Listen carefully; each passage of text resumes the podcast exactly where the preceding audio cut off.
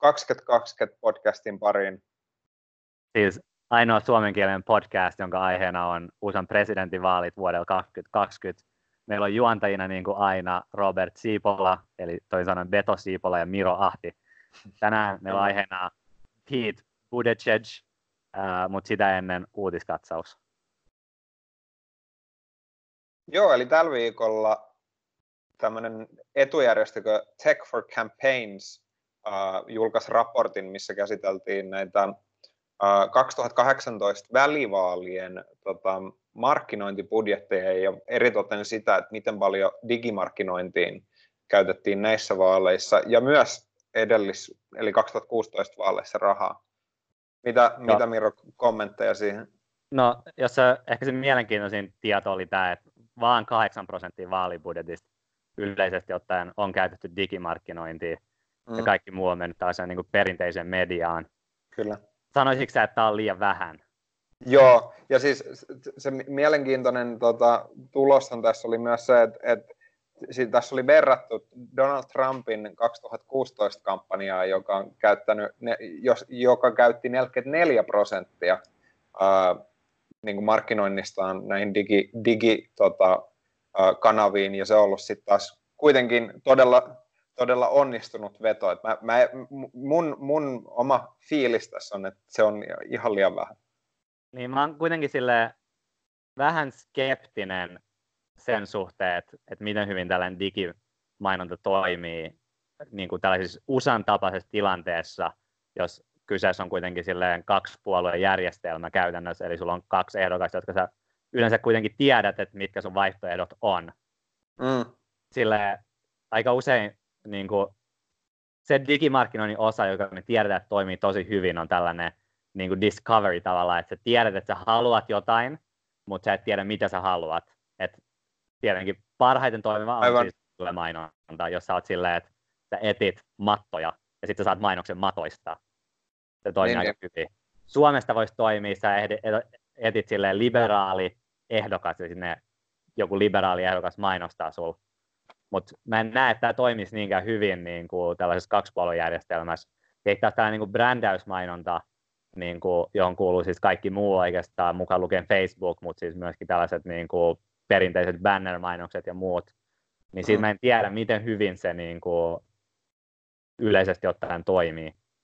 Luuletko, että tämä tota, digimarkkinointi olisi tehokkaampaa just näissä esivaalitilanteissa, koska sitten ensi vuonna, kun alkaa tulee näitä, tota, näitä esivaaleja, niin eikö näillä demokraatti, tota, tai näillä niin demokraattisilla, demokraattisen puolueen rekisteröityneillä jäsenillä, jotka sitten tekee, saa äänestää näistä kandidaateista, niin eikö niillä ole siinä tilanteessa niin useampi kuin yksi vaihtoehto? Joo, siis mä sanoisin, että rule of thumb, jonka mä nyt ihan keksin päästäni, niin, mm. mut, joka, joka ei perustu mihinkään dataan, mutta siis voisi veikata, että niin kuin, mitä enemmän ehdokkaita, niin sitä paremmin digimarkkinointi toimii.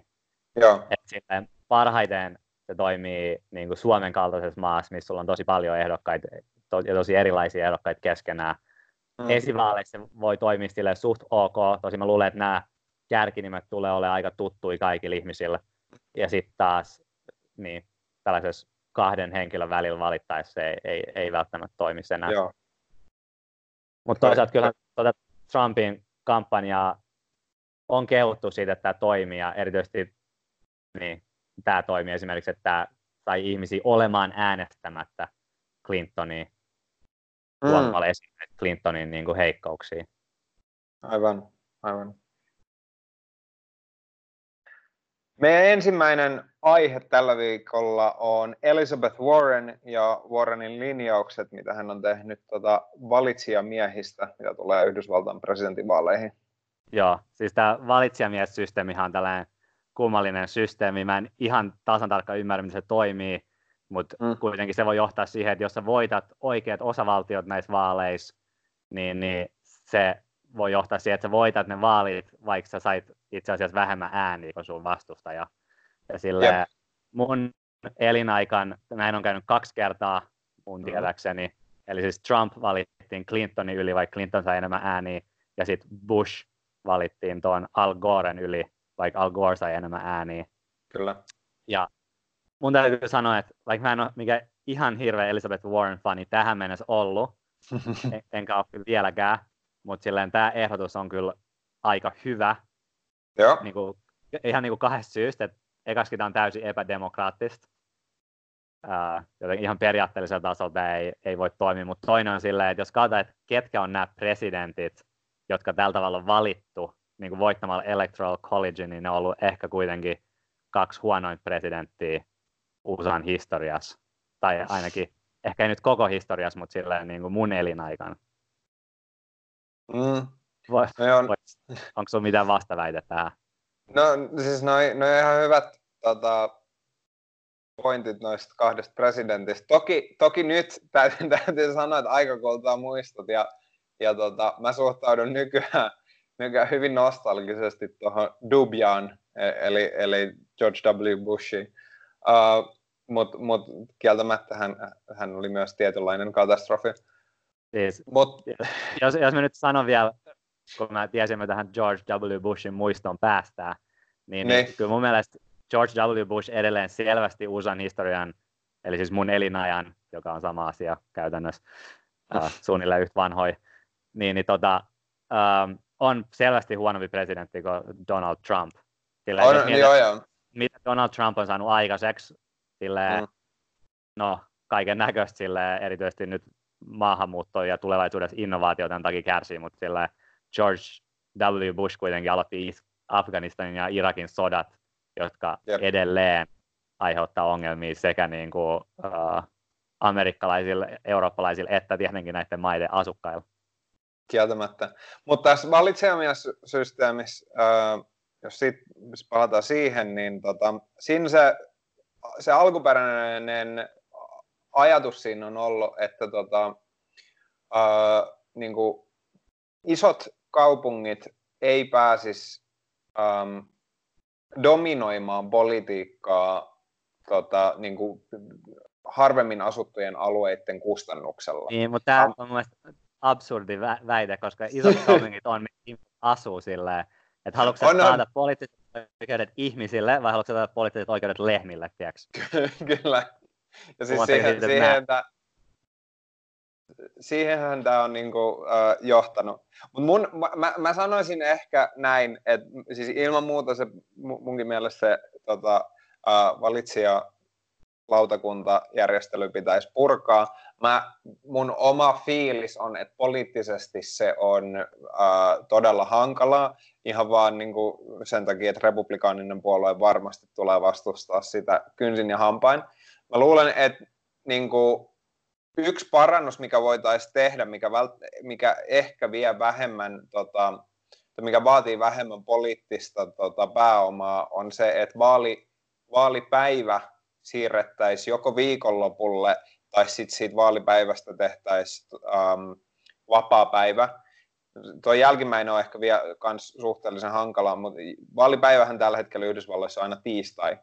Ja Niin. tota, uh, mä, mä epäilen, että niinku, ihan positiivinen vaikutus saattaisi olla, siis positiivinen siinä mielessä, että e- enemmän ihmisiä kävisi äänestämässä, niin saattaisi olla sillä, että se vaalipäivä siirrettäisiin niinku viikonlopulla. Samalla tavalla kuin se on, niinku, mitä se nyt on Suomessa meillä. Niin, ja toihan on ihan selkeä tollanen, siis toi on ihan älytöntä ja niin kuin selkeästi suosii niin kuin varmaan yleisesti ottaen niin kuin varakkaampia ihmisiä, joilla on kuitenkin Joo. työpaikkoja, mistä on silleen suht helppo ottaa pari tuntia vapaat, mikä ei esimerkiksi niin kuin McDonaldsin kassalla tai silleen hiilikaivoksessa onnistu ihan yhtä helposti. Nimenomaan, ja siis, siis niin, just, just noin.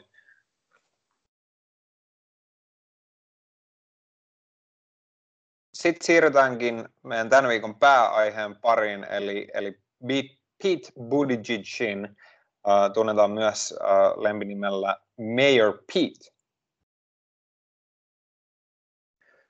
Pete on siis ehdokas Keskilännestä, nuori presidenttiehdokas Keskilännestä, eli 37-vuotias.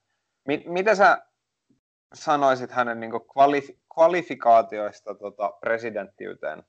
Jos mä nyt aloitan siitä, että hän on niin kuin tosiaan vaan 37-vuotias, joka oli siis nuorin ikinä presidentiksi valittu henkilö. Mm. Ja hän puhuu paljon siitä, että, että se on hyvä, että on tällainen niin kuin nuori ehdokas, koska hän niin kuin edustaa tällaisia asioita, jotka vain nuoret ymmärtää. Esimerkiksi se, että niin kuin epätasa-arvo, taloudellinen epätasa-arvo on lisääntynyt tosi paljon, joka johtaa siihen, että mediaanihenkilö hänen sukupolvestaan on itse asiassa köyhempi kuin hänen vanhempien sukupolvestaan, jota Kyllä. näiden boomereiden saattaa olla hyvin vaikea ymmärtää. Sama se, että ilmastonmuutos on niin kuin paljon todellisempi asia silloin, kun sä olet nuori ja sä tulet oikeasti näkemään tämän ilmastonmuutoksen seuraukset. Kyllä. Kaikkea tällaista. Että, että hänellä on ihan hyvä argumentti siihen, että miksi me haluttaisiin nuori presidentti. Mutta sitten taas toisaalta mun on vaikea nähdä, että, että sä saisit niinku riittävää kokemusta, riittävää poliittista kokemusta vaan olemalla South Bendin, joka on siis Turkuun pienempi kaupunki, niin South Bendin pormestari. Kieltämättä. Toki yksi Peten näistä tota,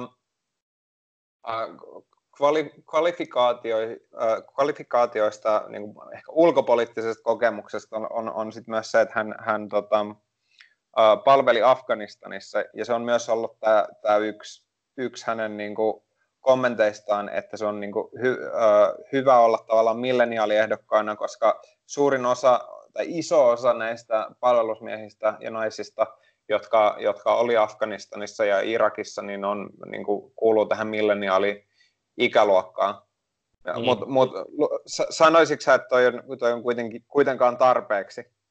No ei, ei, ei mun mielestä toi, niin kuin, koska siis mä haluan, että presidenttiehdokkaalla on tietty niin kuin konkreettista kokemusta, joka oikeasti osoittaa, että sä pystyt niin kuin, viemään politiikkaa läpi Washingtonissa.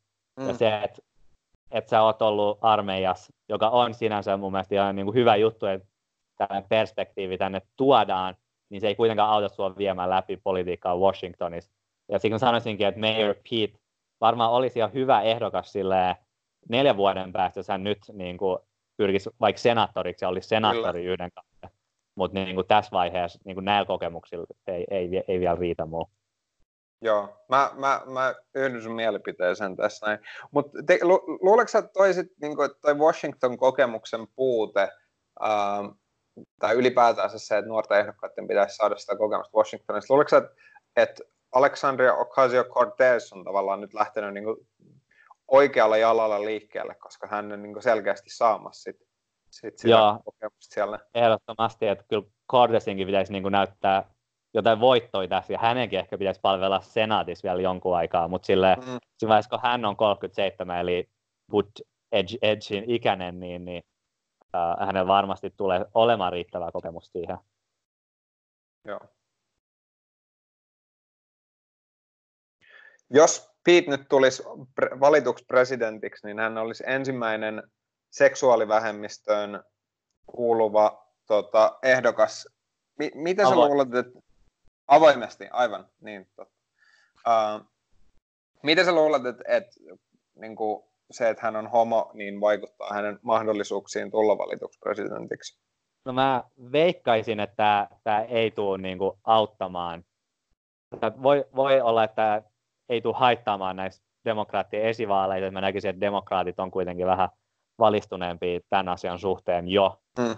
Mutta kuitenkin tällaista niin kuin homovastaisuutta löytyy vielä USAsta tosi paljon. Ja mä luulen, että se voi olla, että vaikka moni ei sitä ääneen sano, niin ne saattaisi äänestää Trumpia ihan vaan sen takia, että ei homoseksuaali halua äänestää. Kyllä. Se tuota, Peteltä on paljon myös kyselty tästä, että mitä mieltä hän on itse tästä, että miten, miten tämä vaikuttaa hänen mahdollisuuksiin. Ja hänen niin kuin, uh, comeback tähän on ollut, että, että hän niin kuin, avoimesti ilmoitti olevansa homo tota, ensimmäisen kauden kauden loppupuolella, ensimmäisen pormestarikauden loppupuolella, kun hän kampanjoi toiselle kaudelle. Ja hän silti tuli valituksi toiselle kaudelle ja sai peräti 80 prosenttia kaikista annetuista äänistä. Ja to, niin kuin on, on mainittu, niin South Bend on kuitenkin aika konservatiivinen, konservatiivinen tota, kaupunki ja in, Indiana ylipäätänsä. Et, et sinänsä niin kuin jonkinnäköistä pientä toivoa on, mutta se, että et voiko tätä käyttää – indikaattorina, joka sitten niinku yleistyisi kansalliselle tasolle, niin se on, se on aika epätodennäköistä. Niin, mun mielestä tämä ehkä myöskin osoittaa tästä niin kuin Petein tämänhetkisten kvalifikaatioiden heikkouksista, koska se osoittaa, koska mulla tulee heti mieleen, miten erilaista on kampanjoida sadan tuhannen ihmisen kaupungissa ja koko maan laajuisesti. että mm. sadan tuhannen kokoisessa kaupungissa voit periaatteessa henkilökohtaisesti puhua joka ikisellä kaupungin asukkaan lähestulkoon sun vaalikampanjan aikana. Totta. Ja silloin sä voit antaa tällaisen niin kuin hyvän, hyvän kuvan itsestäsi ja päästä näiden niin kuin ennakkoluulojen niin kuin yläpuolella tavallaan. Mm. Mutta sitten vaikea kuvitella, että ihmiset, jotka suhtautuu tosi kielteisesti nyt niin kuin demokraattipuolueeseen ja homoseksuaaleihin, jotka sais vaikka uutisia hyvin pitkälti Fox Newsilta, niin on vaikea, että tämä Petein henkilökohtainen karisma välttämättä käännyttäisi näitä ihmisiä. Et ne ei välttämättä pääsisi näkemään tätä Petein henkilökohtaista karismaa millään tavalla, edes niin kuin kunnolla telkkarissa. Totta, totta. Ja sitten tuohon vielä niin kuin, liittyen, että Petellä ei ole hirveästi tätä kansallista kokemusta, niin, niin mun ymmärtääkseni siis presidentinvaalikampanjan tota, koordinointi ja, ja, ja hallinta on niin kuin aivan, aivan eri luokkaa kuin mitä, mitä esimerkiksi pormestarivaaleissa ja siis aivan eri luokkaa mitä esimerkiksi niin kuin kongressi, kon, kongressin niin kuin edustajavaaleissa tai sitten niin kuin senaattorivaaleissakaan. Et, et Peteltä varmaan puuttuu tietyt verkostot, mitkä niin avittaisi häntä tästä presidentinvaalikampanjan niin organisoinnissa kansallisella tasolla myös. Ehdottomasti. Kiitos kaikille kuulijoille tästä jaksosta ja laittakaa meille ihmeessä palautetta esimerkiksi Twitteriin at 2020 kanavalle. Onko sinulla Miro vielä jotain hyvästelyjä meidän kuulijoille? Ei muuta kiitos, kiitos kuuntelusta ja tosiaan muistakaa laittaa palautetta ihan missä kanavassa vaan pystytte. Yes, ensi kertaan. Moi moi!